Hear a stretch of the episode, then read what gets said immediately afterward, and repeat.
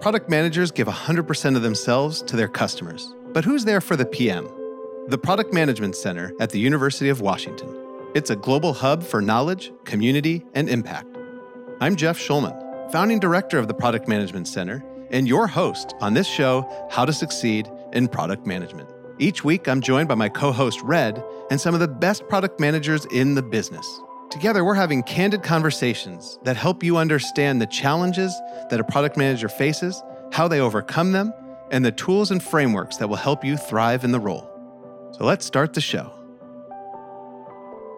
Welcome, everybody. My name is Jeff Shulman, and I am a marketing professor at the University of Washington's Foster School of Business where I'm the founding director of the Product Management Center. And the Product Management Center was built with co host Red, who's uh, here every week. Uh, he was on the founding advisory board along with several other product managers who want to build a global hub for knowledge, community, and impact, and to help make a more diverse product management community and help everybody in product management do better at their jobs by connecting them with people, knowledge, and resources that could help them succeed. And Sumaya, who's here every week on uh, how to succeed in product management, she's on the advisory board now, helping us take it to new heights. Parul is on the founding advisory board. Uh, she and her colleagues at the Women in Product set up a very special episode today. So today we're focused, we have a very special collaboration with the Women in Product and it's a fantastic organization, not just for women, but for anybody who wants to see women succeed in product, which should be all of you. And so we've teamed up today to talk about adapting to change as a PM.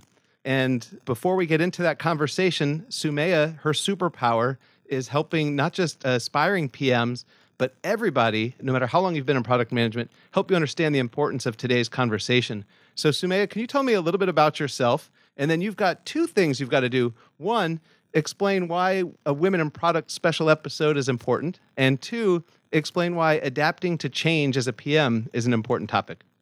Absolutely. Thanks, Jeff, and welcome everyone. I'm Sumaya Binganem. I'm a products management leader. Currently, I'm at VMware, building B2B products mostly.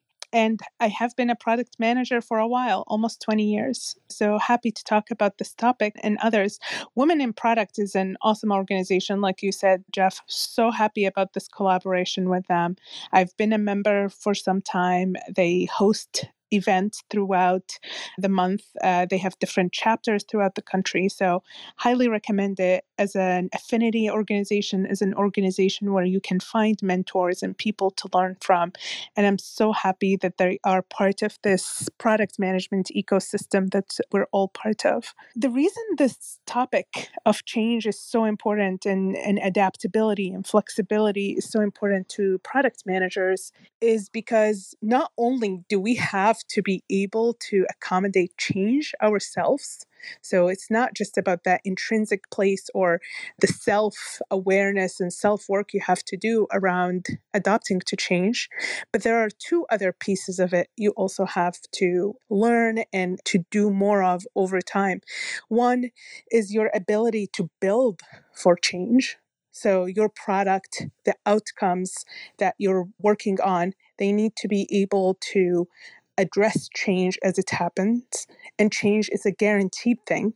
It's not a matter of if it's going to happen, it's just a matter of when, especially if you have an externally facing product. And the second one is because you need to lead and influence your team, the people you're working with, even when there is a lot of change. We're not talking about just change at the scale of a pandemic, which we all faced over the past two years, we're talking about everything from something changing within the market to uh, your team losing an engineer who was really important to the success of the product to a client canceling a contract.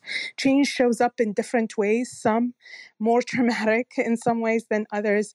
And so I think this topic is so important, talking about it not just from action and what do you do but also from a mindset perspective.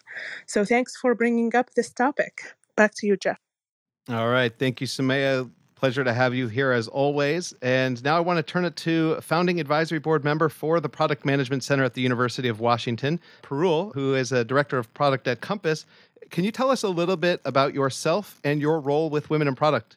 Thanks, Jeff. Yes, I sure can. I am Parul Shourie. I'm the director of product at Compass. I've been at Compass for about seven months. I've been in product for about 12 years, and I was an engineer before that, finding my way into what I enjoy most and realizing that it was product. Uh, when I was at eBay in around 2016, me and another eBay coworker learned about the Women in Product group that had just formed in the Bay Area, more to just women product leaders together and form a community, and found out that there is a potential to kind of expand it. And we brought the first Women in Product event to Seattle when we were at eBay hosting a big panel there. And that was the kickoff for our Seattle chapter, which since then, in the last four and a half, five years, we've done so many events uh, on a monthly basis in person before COVID we would have events hosted at the top companies in, in and around Seattle where we would bring in people from different diverse backgrounds in product, uh, leading roles in startups, in big companies, coming and talking to the women leaders who we'd bring together to bring that community together and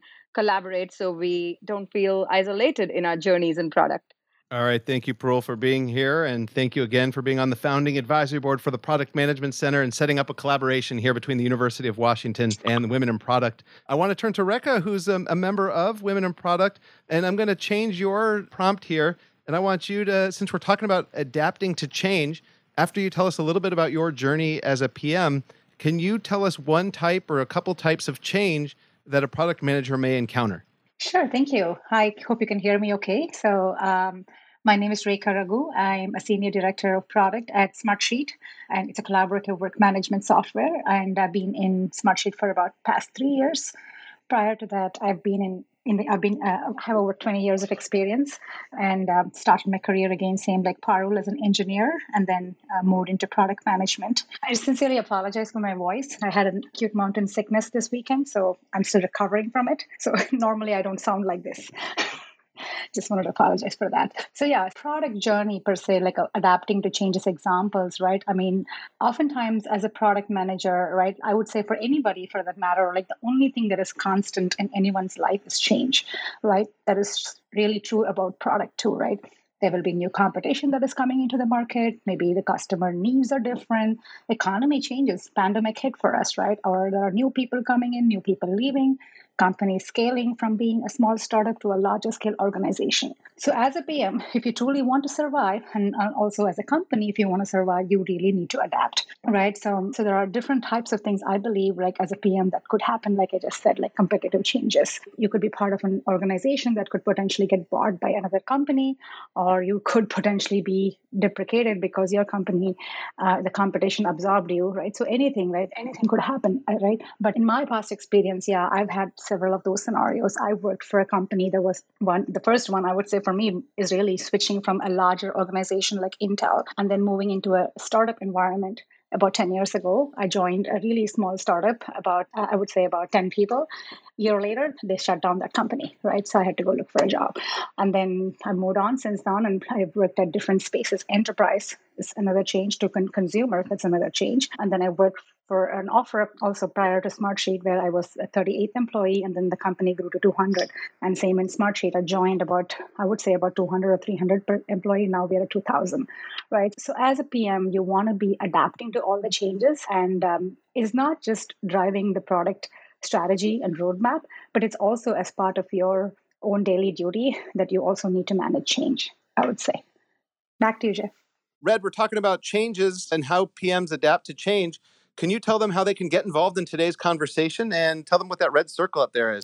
Absolutely. Well, if you're someone who's interested in WIP or in general in getting involved in the product community, we record this so that in case you can't stay the whole time or if you have friends who couldn't make it, you could spread it around. All you have to do is just look up and Google how to succeed in product management podcast. And I think we're almost up to episode 11 now that should be published in the next couple of weeks. But one other way to get involved that is extra special, and I'm super excited to say this over the last couple months, we've been building up a Slack community. And as of today, we have surpassed 600 members of the Slack community in product. This is not a member community where you're getting spammed by recruiters or you're getting sold to by salespeople. No, this is a hardcore, agnostic, real product management community built up and supported by not just University of Washington, but product managers everywhere. So if you're interested in this, please DM me I'm so easy to get a hold of. Just find me on Twitter or LinkedIn or the internet. Just get a hold of me and I will send you an invite to this Slack channel. And later on, we're to have some Q&A. So if you have a question in your camera or mic shy, I'll ask the question for you. But in general, we're here to support the product community. And it's super exciting that we hit this milestone, Jeff.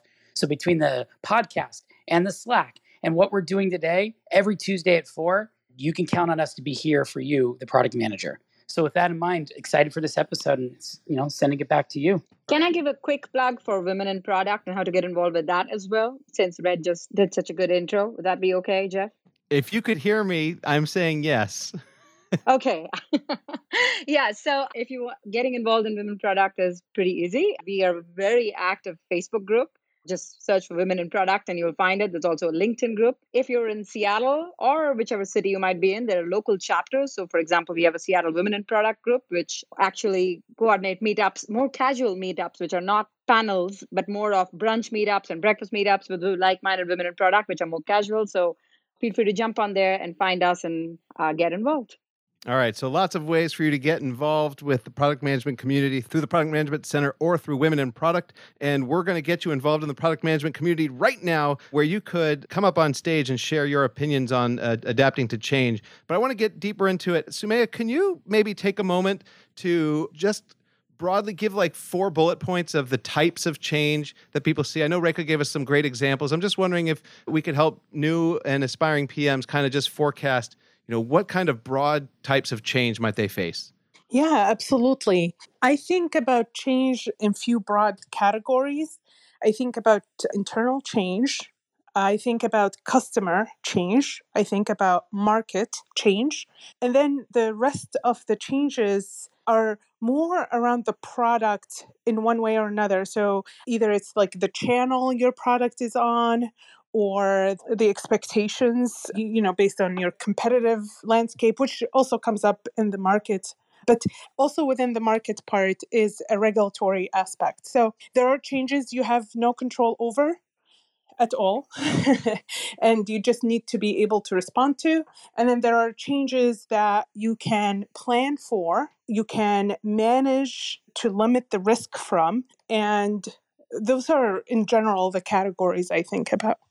All right. Thank you, Sumaya. And then Parul, you had one that you wanted to talk to in particular where, you know, you've got everything lined up, you've got your roadmap, you've got your plan, and the CEO or upper management uh, wants to change strategy or direction. When that happens, what do you do? Do you go with what leadership is wanting, or is there some other options that you could adapt to that kind of change?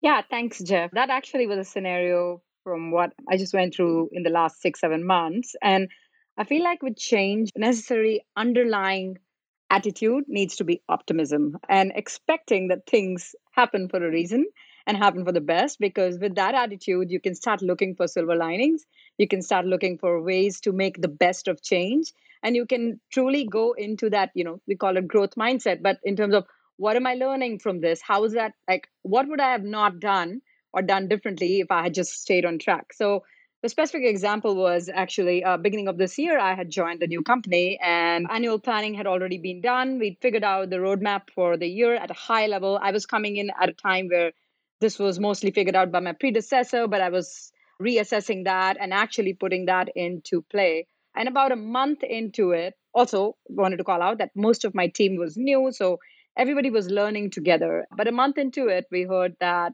a director from the ceo was there was this one area specifically that we really needed to focus in now because he had heard from a few big agent teams that this was something that was one of the biggest churn threats as in agents would leave in the, within if we didn't have this already or in the near future just because they needed that capability in order to be able to function as a team and as a business. So the initial few things that you do with change is ask why and really get clarity around what it is that instigating the change. If you can understand the deeper, and this means not just the high level, of like, yeah, we heard it from the agent. Well, okay.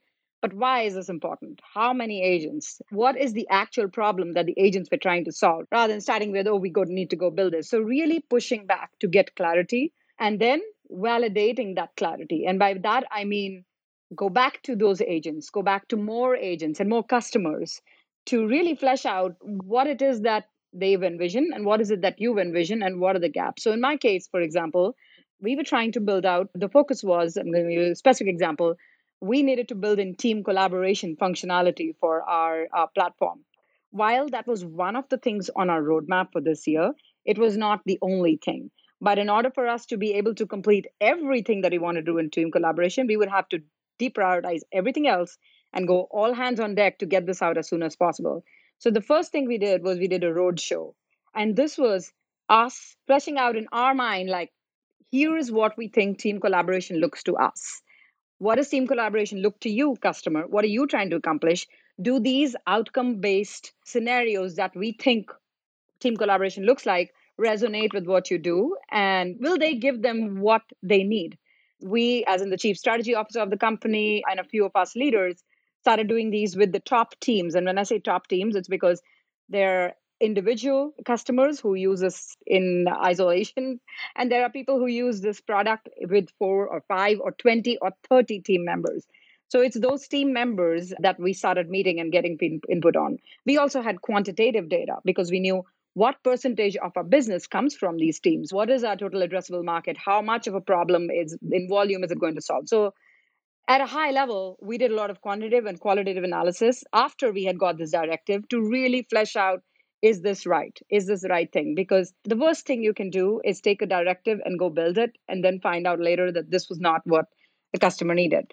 So, about four weeks into these roadshow sessions, we'd actually narrowed it down to some very key scenarios that are indeed critical, that are indeed a big risk if we do not prioritize. And so, and when I say we, it means we work in triads. So we have our engineering leaders, we have a product leaders, we have a design leaders all of us triad leaders agreed with the conclusion that we need to deprioritize some things to bring out um, something sooner. So the way to go about that, the next piece was making that change be palatable by the team because that is the big thing. There is change brings in emotional responses, logical responses, and you know just overall psychological responses. And you need to address each one of them if you actually want alignment and want everyone to believe in it and that was a whole different chapter in terms of how to go about getting done but i'll pause on that so to let rekha go on this all right. Before I turn to Rekha, I want to give everybody a chance. If you loved what you heard from Parul, but wanted to kind of distill those takeaways, we've got a volunteer, two volunteers, Sarah Gallo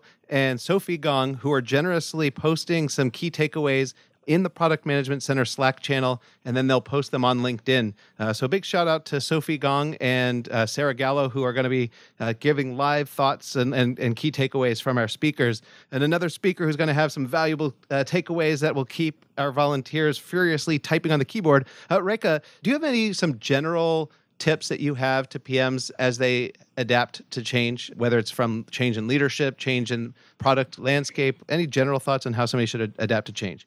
Yeah, sure. I mean, Parul really covered it really well, I would say. But it's really, change is all about, in my opinion, right? Like adapting to change or anything for that matter is really ability to communicate that right? Like as a product manager you need to be able to tell a story and then how do you tell the story and uh, eventually is what is going to help drive the clarity. So like Parul was talking about it right? Like i mean yeah there is change in the whole product direction. Then how do you really understand that change? Why are we uh, why is that being requested right? What are the alternative to the changes that is being proposed? What are some of the cost of not changing who is going to get impacted? Is it customers within customers or someone within the organization? Or how are they going to be impacted? I would say like really put down write these thoughts together like some sort of a communication plan of some sort of a narrative that could just just be more from your perspective to understand what this change is going to be. Uh, if you are not clear right then you will not be able to communicate clearly to either to get convinced yourselves or to convince the rest of the team right that's kind of how I think about it, really, like clearly telling the story in a manner that is super easy and clear there are different ways of doing it, right? Like, and you can potentially write like the typical press release type format that Amazon has, or it could also be a product requirement. It doesn't have to be anything, just simple one pager or even some simple designs. Put it all together in a story that can really tell the story of this change that you want to go implement. Uh, Sumaya, do you have anything to add? Uh, we got a, a, great specific example from Parul, some general guidance from Rekha. Anything to add to how PMs should adapt to the various changes they may? Yeah, absolutely. I have a couple of points. The first one is one, very little change is change that's done to us. And I'm very specific in the words I'm using here. Usually, change that's that's imposed on us is through circumstances that are so much bigger than us, including regulatory ones. And then when you start talking about the need to change because of this specific circumstance, then yes, you, you don't necessarily have a lot of agency, I, I guess. But when you decide on taking action because of this external change, that sense of ownership and leadership is so important. I'm talking about this specific exception because the majority of the time, the change that you are leading as a PM is one that you have a lot of leadership in and ownership in. And so I love Rekha's point about asking the questions that get you from mindset perspective to a place where you feel like this is the change you're leading everyone towards rather than feeling in this place of it's being done to me and oh let's just do this thing guys. I don't know why. It's not up to us. Leadership said do it I, am super sensitive about language that pms use around that stuff where they give away their power and their agency when they shouldn't and so from a mindset perspective get yourself to that place where you need to be to know why you're responding to a change the way you are responding to it or you need to respond to it and to a place where you take action in a decisive way or in just with a little more certainty. So that's one. The second one is around the point that Parul brought up around the growth mindset. And I know that's a phrase that's thrown around a lot, but it is extremely important basically recognizing your ability or any of your abilities, whether they're communication abilities or execution ones, are not fixed. And that your effort essentially will influence your potential as a PM and your team's potential. So, adopting that mindset is something that you should be completely aware of and executing on. Last but not least, I personally went through an M&A activity. So the company I was working for, Pivotal, was acquired by VMware. And that's one where we had a lot of change, not only in our products and outcomes, but in the culture of the company. And so I never underestimate the mindset piece because to some extent, once you get the mindset part figured out, all of us who have been PMs for some time, even if it's like a year, we know what to do next. And if we don't, this is where your mentors, your colleagues, your peers can be so important for you. So that's really what my last point is about is as you're going through change, make sure to use your network and the people you know to help you through it. It is not an easy thing to do necessarily alone, especially when it's major changes. Rekha or Parul, anything to add to what the other panelists have said? Just a quick, uh, slightly uh, with a slightly humorous tone note to add. No one succeeded in product interviews by telling stories about the simplest, easiest, smoothest product they've worked on. The more stories you want to create, the more opportunities you should look at change as awesome. This is how I'm going to talk about how I have encountered this, overcome this, thought about this. Change is really an opportunity and gives us the arsenal to prove how awesome we are. That's all I have to say. I love that. And now I want to turn to Rekha with a question here. You said storytelling is critical, and Sumaya said that the change isn't done to us. You know, we we could really navigate the change and, and influence it. We've talked about it in pretty much every episode. It, it comes up. I'd like to just uh, solidify it one more time here. You know, what are the north stars that should be in that story and that should be in your heart as you're deciding how to react to changes big and small? What do you use as a product manager? What do you use as the north stars to really help tell the story and guide how you react? Sure, sure, definitely. So I think, uh, as I mentioned, right, like tell a story, tell it as a narrative, right? Like it's really more whether it is a change management that you're managing or whether it is your product capability that you're trying to articulate, right? The key is really telling the story that is going to be super clear, right? I mean, we as humans love telling stories. We love making making it dramatic, right? So I, I think I would say something like have a mission. What's the vision or the mission that you want to go drive? What's the, the like you said, what's the north star for this particular feature or capability you're trying to do it? Maybe even write it in form of a goal, like an OKR, right? And then pick a hero, right? What's the success story going to look like?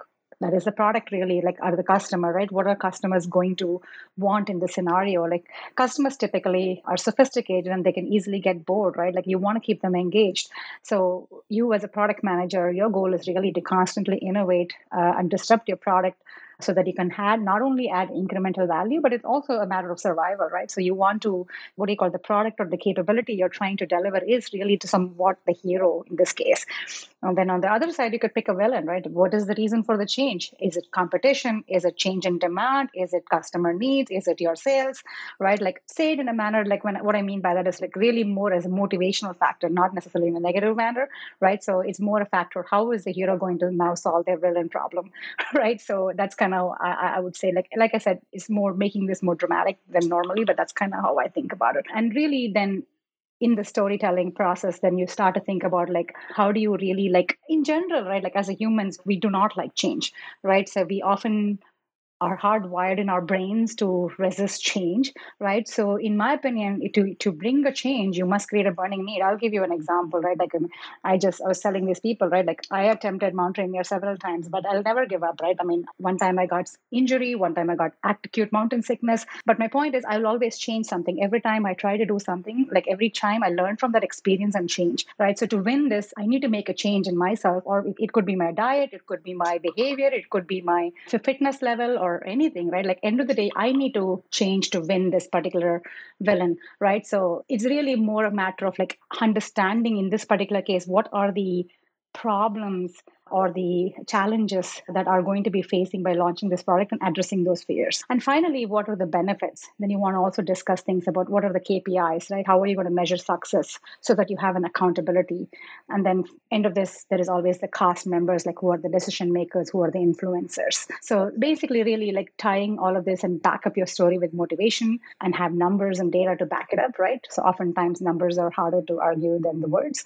So once you have that, then you tie it all together, like I said, in some sort of a press release or PRD or any type of PowerPoint, whatever works for you in your company. We use an Amazon model like uh, press PR FAQ. We write the press release where we actually describe what the press is, like what, what are we launching, what's the customer problem we are trying to solve, and then what are the benefits, what are the capabilities we are launching, and then we tell it more with the customer, fictitious customer like story, right? So you tell that in a manner that then helps really to alleviate the concerns in terms of introducing that change within the organization.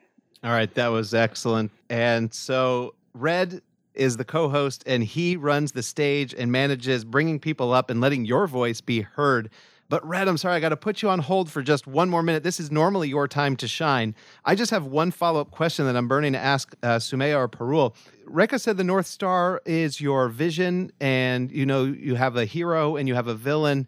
And how do you know when it's time to change your North Star? So, how do you know when it's time to change your vision, when it's time to change who you're trying to solve the problem for, or when it's time to change what that villain, what that problem is? I can go really quick, really short, and then I'm, you can tell me if you want me to go deeper. But I think in this lovely paradigm that Rekha has weaved, which I really like, it's usually one of those three often changing that need you to then pivot and change the other pieces as an example, the villain could be COVID just happened. That's the villain. We had a certain vision, we were on a track to do something, but we got to adapt because of this. The vision, as a result, may or may not change.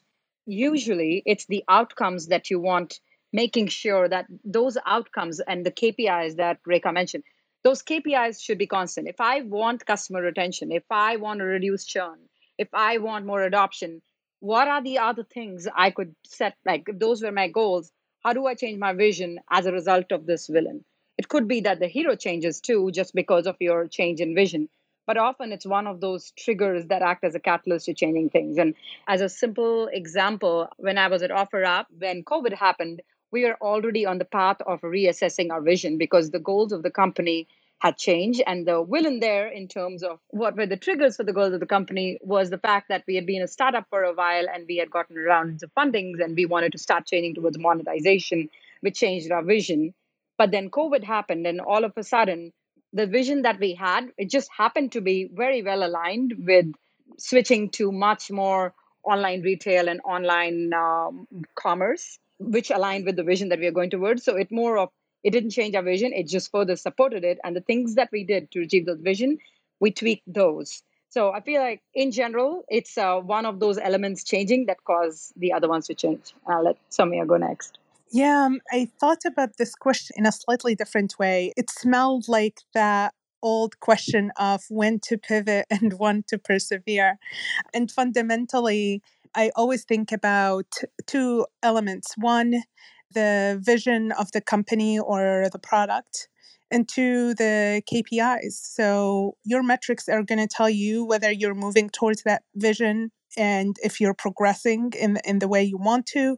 And if you're not, then that also tells you that it's probably time to change direction or change tactics or change products. The example that comes to mind is the startup called Kabam they did multiple pivots over 10 years, three different pivots. Uh, they started as a social network company, then they became a sports company, then became a gaming company. And throughout that whole period, they did all the right things of trying to understand who their customer is, what problem they were trying to solve, all the things that we product managers pay attention to. And yet, the reason they moved and they kept pivoting is that with each one of these hypotheses or the products they built, they found that they were not reaching their goals or where they wanted to be.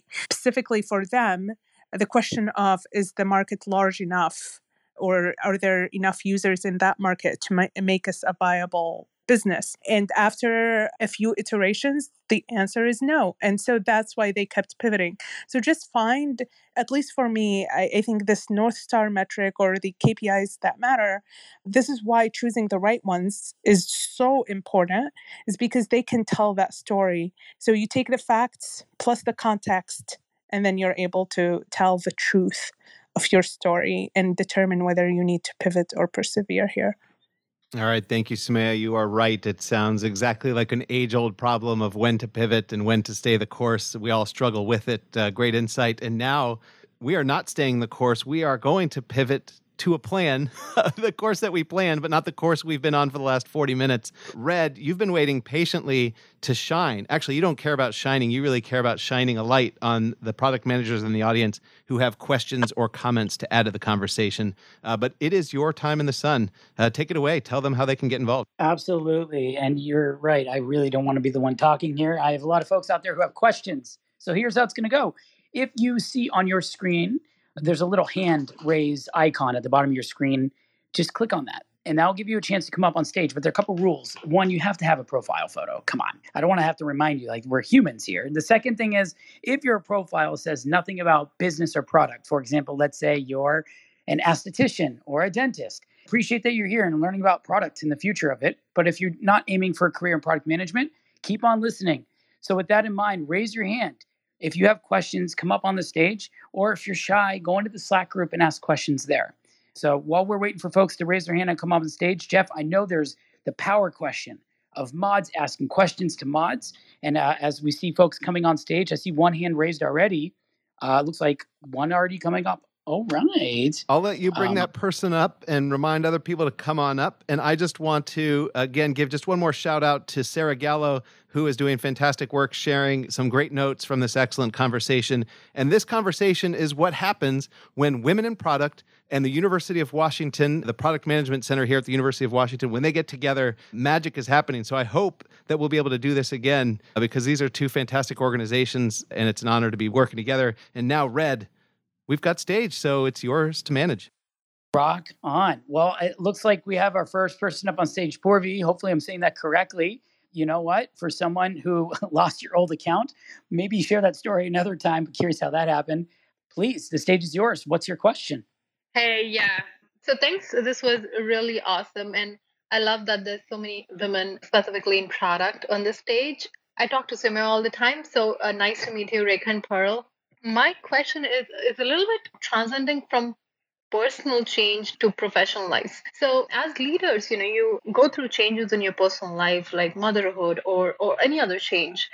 How do you kind of bring that into the professional realm in the in the work you're you're doing and manage it and then vice versa if someone else is going through similar changes how do you coach them to assimilate it with work and take it slowly and navigate those situations it, did it make sense i do believe the question makes sense but it's always a question of who who wants to jump in and clarify or ask I, I think for this one Parul just given your experience, take a stab at it. And obviously, clarifying questions if the, it's not clear. Yeah, Purvi, if you don't mind, would you mind just quickly summarizing and repeating the question for me again? I got yeah. really distracted. No worries. So, my question was more like as leaders, you know, if someone is going through a personal change that inadvertently it reflects in professional life. So, how do you sort of coach your teams to navigate change that's personal in nature, but eventually you would end up, you know, reflecting at work? Yeah, thank you for that question. Uh, I paid attention this time and I actually went through something pretty recently, uh, which was very similar. I had a person on my team whose father passed away from COVID. And it was four, or five rough weeks before that happened. I learned about it a week into the person already going through this trauma. And uh, when they reached out, the only thing any leader can and should do in such a situation is a support them and equip them with the time, the support, the space they need to be able to focus on what's important, depending on what that personal change is. The second thing is making sure that the rest of the team understands that there will be some change or some compromise or something that needs to happen as a result of this. And depending on what that personal nature is, it may be something that's okay to share. It may be something that's not okay to share, in which case, it's really about setting up a team culture where people feel safe in being vulnerable, being where they are, and knowing that you know everyone on the team's got their back. So in this case, for several weeks, my teammate was out. The other teammate absolutely unhesitantly picked up the load we managed things, we spread it out. We had people from other disciplines chip in and say, I'll do this, even though I, I don't know anything about this area, but I can help with this just because they understood and they needed it.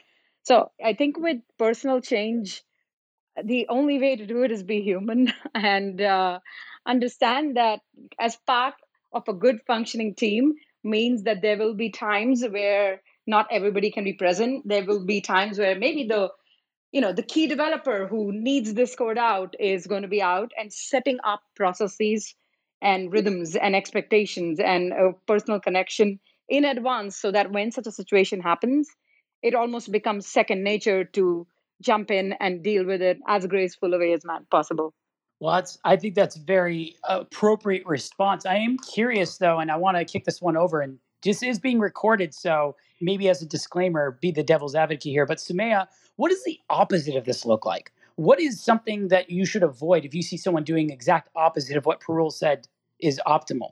Like, do you have experience seeing this in the wild or at least a red flag for how to avoid becoming that? Again, the opposite of that. Disclaimer though, because this is being recorded, so you could say it's not your company. um, it's an interesting question. Purvi always asks the nuanced questions. So I have a couple of thoughts here. I think people who have been to my rooms in the past have heard me say that managing teams or caring for your team is not a scale game. You cannot scale caring or encouraging or nurturing or managing whatever whatever whatever term you want to apply to a generative team to a team where you want to build a healthy culture it's not scalable in any way you need to give each person the time they need the flexibility they need within some guardrails and so the opposite of that is trying to scale it to use a cookie cutter to treat everyone the, exactly the same way in the name you know we've done that actually in the 90s in the name of equality. We we have created you know structures and systems that became not equitable. And so even at a smaller level whether your team has two people or 10 people that applies to. And so I think about that.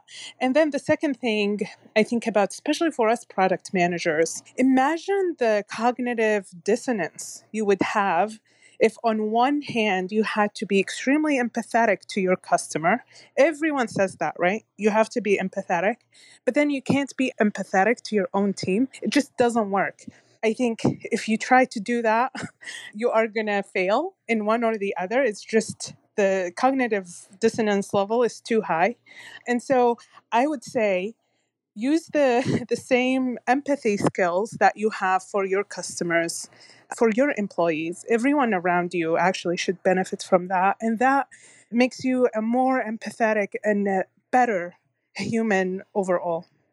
So i know i'm not talking necessarily about what the opposite looks like with that point but imagine a world that lacks empathy no one succeeds there. Wow, that just sounds tragic. A world, a world without empathy. Where it got pretty love? dark, didn't it? That's the, yeah. I think the wow. darkest turn that How to Succeed in Product Management has ever taken. Sumaya, this is the darkest I've seen you ever go. you asked the negative question. I was I, I was trying very hard. That's right. Shame on you, Red. You ask a dark question, you're going to get a dark answer. A world without love. Well, while we're waiting for others who have very again thoughtful questions Purvi. that was a really empathetic question please the stage is absolutely open while we're waiting for folks to raise their hands jeff back to you for oh yes sumaya i see you jumping I, I was going to say very quickly so Purvi is extremely humble. She led the mm. APM program at Salesforce, and she herself is a leader. So I'm curious about her point of view as well on this. So, Purvi, this is a moderator on moderator question. You are being focused on is what your thoughts are. So, back to you. Mike is yours. Okay. so, I think all of us have been in situations before, some very drastic, some uh, subtle. What I've been coached over the years and what I continue to coach to my teams is taking a break to think about the situation before acting on the change and this might not be relevant for uh, the situations that Parul was describing, which are much more grave. But if you're talking about smaller change, like I, I'll give an example. When I had my first kid, I wanted to come back to work in, in two months, and the company provided six months of leave. That was just me jumping back to work because I, I was in the middle of something, I had to launch something, and nobody was asking me to do it. And I just didn't take the time to think what I was doing at this point and the outcome of it because I was so in the process. So I think one of the things that helps is disassociation at that point and taking the time to think what your next step would be. That's number one. Number two is developing incredible patience that the outcomes are going to take longer and they're going to matter more with patience. So I think those are the two things that works. Although I'd say it's, it's not a one size fit approach, right? Like the changes, the level of the skill is very different. So yeah, not a very articulate answer, but just patience and taking a break to think about what's going on as opposed to jumping through the change and trying to drive an outcome is what I go through with my teams. I would say that was quite articulate and very empathetic. So, if anyone could even achieve close to that, this would be a world filled with love. The exact opposite of what Sumaya warned if we didn't do that, Purvi. So, thank you for honestly a really thoughtful question and also a really good piece to the whole idea of women in product. I am not someone who's in product, but to have you represent the thoughtfulness of the space from a product manager's perspective, that's what today's conversation is all about. So with that, I know we have some time left in the conversations. And Jeff, we have mod on mod on mod questions that I know we, we want to get out there. I'm going to hand Mike back to you. Looks like we have no more questions from the crowd. So the stage is yours, my friend. All right. And if anybody didn't get their question answered that you had, but you were afraid to come up on stage, uh, you could throw that into the Slack channel, the Product Management Center Slack channel. You could DM Red to get access to that and we would be happy to read that out here. Before we get to our latest, giving the stage back to Red to manage, I do have a question for our moderators and Purvi. I'd love it if you wanted to chime in as well. One question that came from Sarah Gallo on the Slack channel is you know, how do you adapt to evolving quote unquote best practices, evolving uh, terminology. So the words that we use as product managers change. The best practices that we argue for kind of change. Uh, the framework, specific frameworks, whether it's a PRFAQ or a V2 MOM. So how much do you invest in learning the latest language and processes, and how much do you invest in just getting your job done as a product manager? And I'm going to turn that to Rekha or Parul to take first. Sure, I can start. I mean, personally i'm not a process person so i don't uh, i'll be honest. So I, there is you do need some process but i don't believe in process for the sake of like really doing elaborate management of processes. But i think but alignment of common terminologies is super important right? Otherwise that's what leads to miscommunication so i think to kind of taking it back to the question here really like you do want to make sure that you at least have a common FAQ questions, maybe, right? Like in the PR FAQ format, at least have some common understanding clearly defined so that everybody has an understanding what exactly is this mean, right? Like, so, so that uh, the, the meaning is clear to everybody. So that I think is super important, especially for people that are coming into a new vertical space. It's, it's, it's good to get that context set. And then I think it's really more of that, right? But terminology is perspective, it again is relevant to what what the product area is, right? If you're if you're new to the enterprise space, you definitely want to learn some of the stat- um, techniques of how an enterprise products are being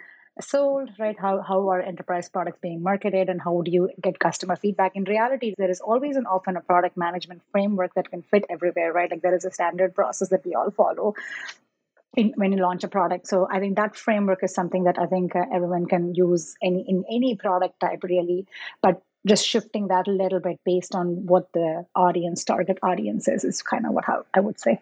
I just want to put one Rekha because she, Rekha and I have very similar attitudes on some of our approaches. uh, over the past conversations, we've co- uncovered that, but it's more about the outcomes for me personally and what is the best way to get to those outcomes. And yeah. if that means some consistency in processes so we don't have big gaps where one team's uh, doing detailed BRDs with individual use cases with linked to Jira tickets linked up, and the other team is just writing up a quick whip up one pager. You know, there starts to become a difference in how much thought and vetting out goes into that. So, in terms of leveraging whatever framework it is, so that there is consistency is more important than whether you're using heart for your metrics or arm, it doesn't really matter. The goals are the same. All right. Thank you both for that. And Red, it's the Olympic season. Here's your chance. This is the sprint. Can you get a gold medal by getting one, maybe two questions answered in a minute and a half or less? Red, do your thing. Jumping in. All right. That was my sound effect for starting at the gates. I have someone on stage. Jenny, you like to play chess? Well, I challenge you to battle ship but battle questions. Uh, that's if you haven't seen her profile, she's really into this. So, with that in mind, Jenny, what is your question for the state? I love that, Red. Thanks for the challenge and battleship there. Um, my question for the group was how do you recommend or what tips do you have for handling change fatigue? So, the question is about change fatigue.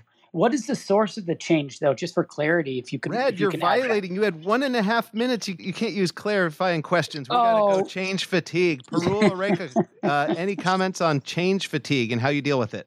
If it's change fatigue because it's the same kind of change, then there's something wrong with the process. Because exactly, if we are, yeah, I mean, like right there, something is wrong. I mean, there will be change at all times. It could be someone left, and it could be COVID happened. It could be that we change the process, and that's a different kind of fatigue. That's that's life. But if it's change fatigue because we constantly get the same escalations from the execs about everything on a week over week basis, and we constantly revisit the roadmap, and we are constantly doing that, that means a broken process. That means reevaluating your goals. That means going back to whatever the source of the change is and setting up clear guidelines and guardrails for the team to say, here is what we will accept, here's how we will accept it. This is our approach, these are our priority priority criteria and basically have some kind of dam created so that it's not a constant flood to your team. Just to clarify, I'm a big believer in losers have goals, winners have systems. So this is more about like organizational change if you're going through crazy amounts of change, but I know there was no clarifying question. So my apologize for putting a clarification on. Well, even if you had a different question in mind, I think that was interpreted. We got some valuable response out of there for the audience. And so I appreciate the question. And Red, I gave you a sprint. It turned into a relay as I stole it from you and took it across to the finish line. And we still did not beat the one and a half minute mark. Uh, so if you have some rapid takeaways, uh, concluding thoughts that you want to leave the audience, I'll do Parul and then Sumaya as we talked about adapting to change as a PF.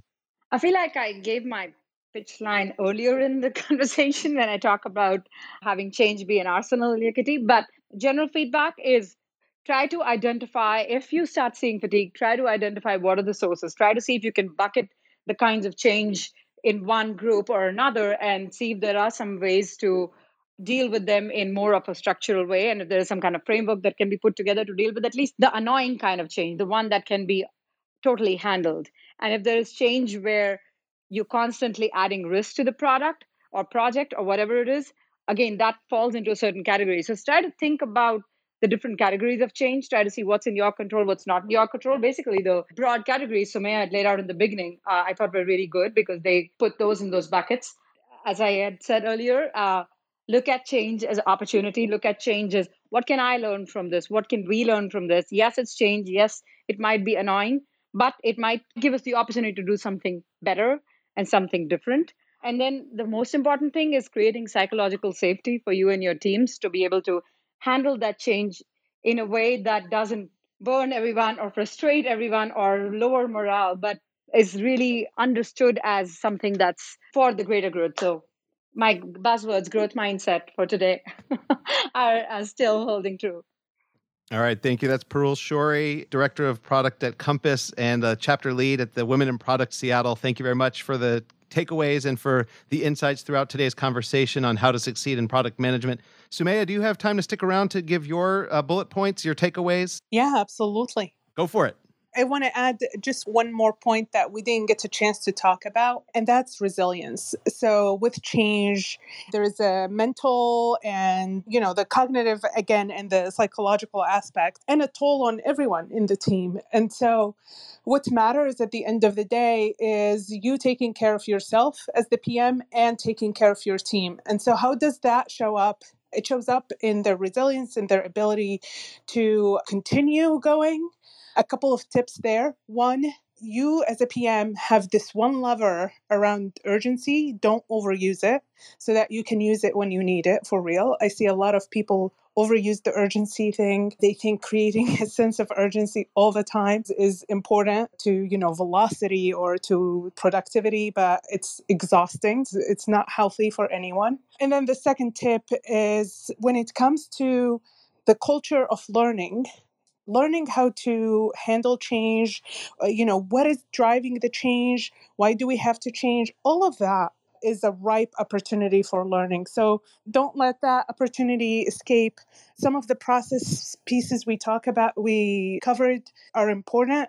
The basics you know around how to think about the different types of change how to create a change management thinking but then also be adaptable and not create too much process that stops you from actually changing when you should. All of that is important, but uh, the mindset is more so.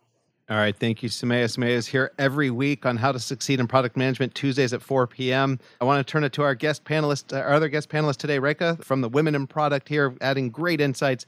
Any concluding thoughts or takeaways you hope the audience leaves Oh, of course. Thank you, Jeff. So, in my mind, like change is not about what you want to achieve, but what you really want other people to achieve, right? And how do you help them drive to embrace the change? So, there is a book that I really love. There's a methodology for instilling behavioral changes by called Switch How to Change Things When Change is Hard.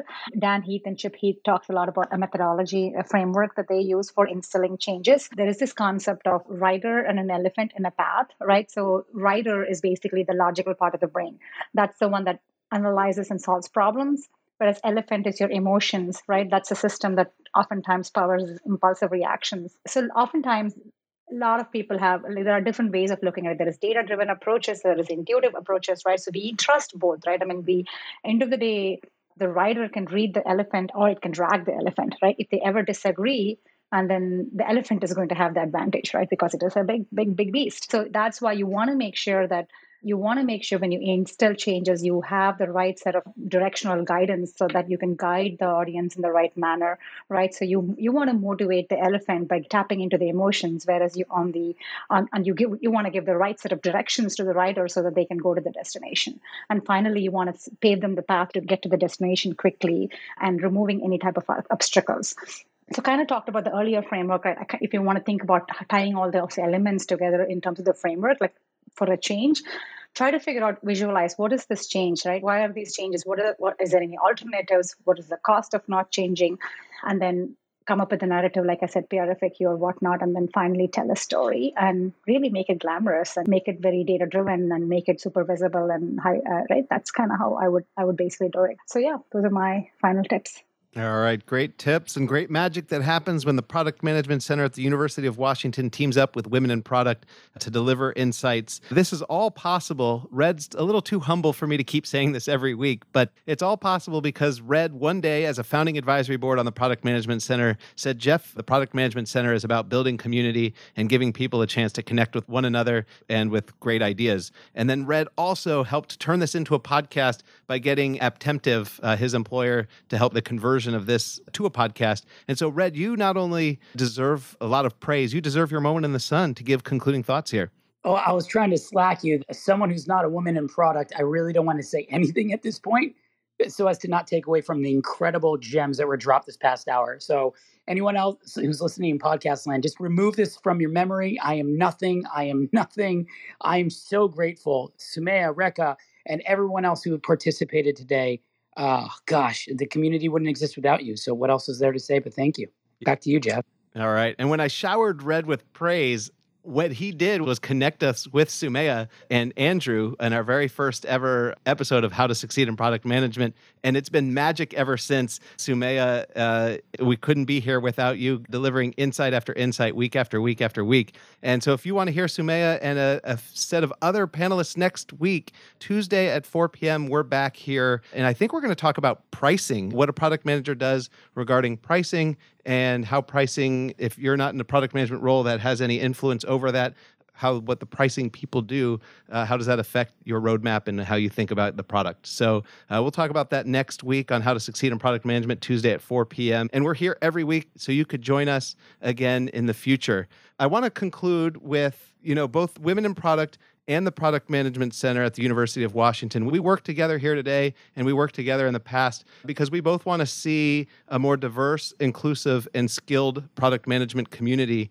And the University of Washington is leveraging its interdisciplinary faculty and just the amazing product managers we have right here in Seattle to not just help our own degree program students, but to help as many people as we can get into product management, succeed in product management, and find other people that could help them feel like they belong and support them along the way. So it's really about knowledge, community, and impact. And so if you want to help us develop a more diverse, inclusive, and skilled product management community, we're going to need all the help we can get.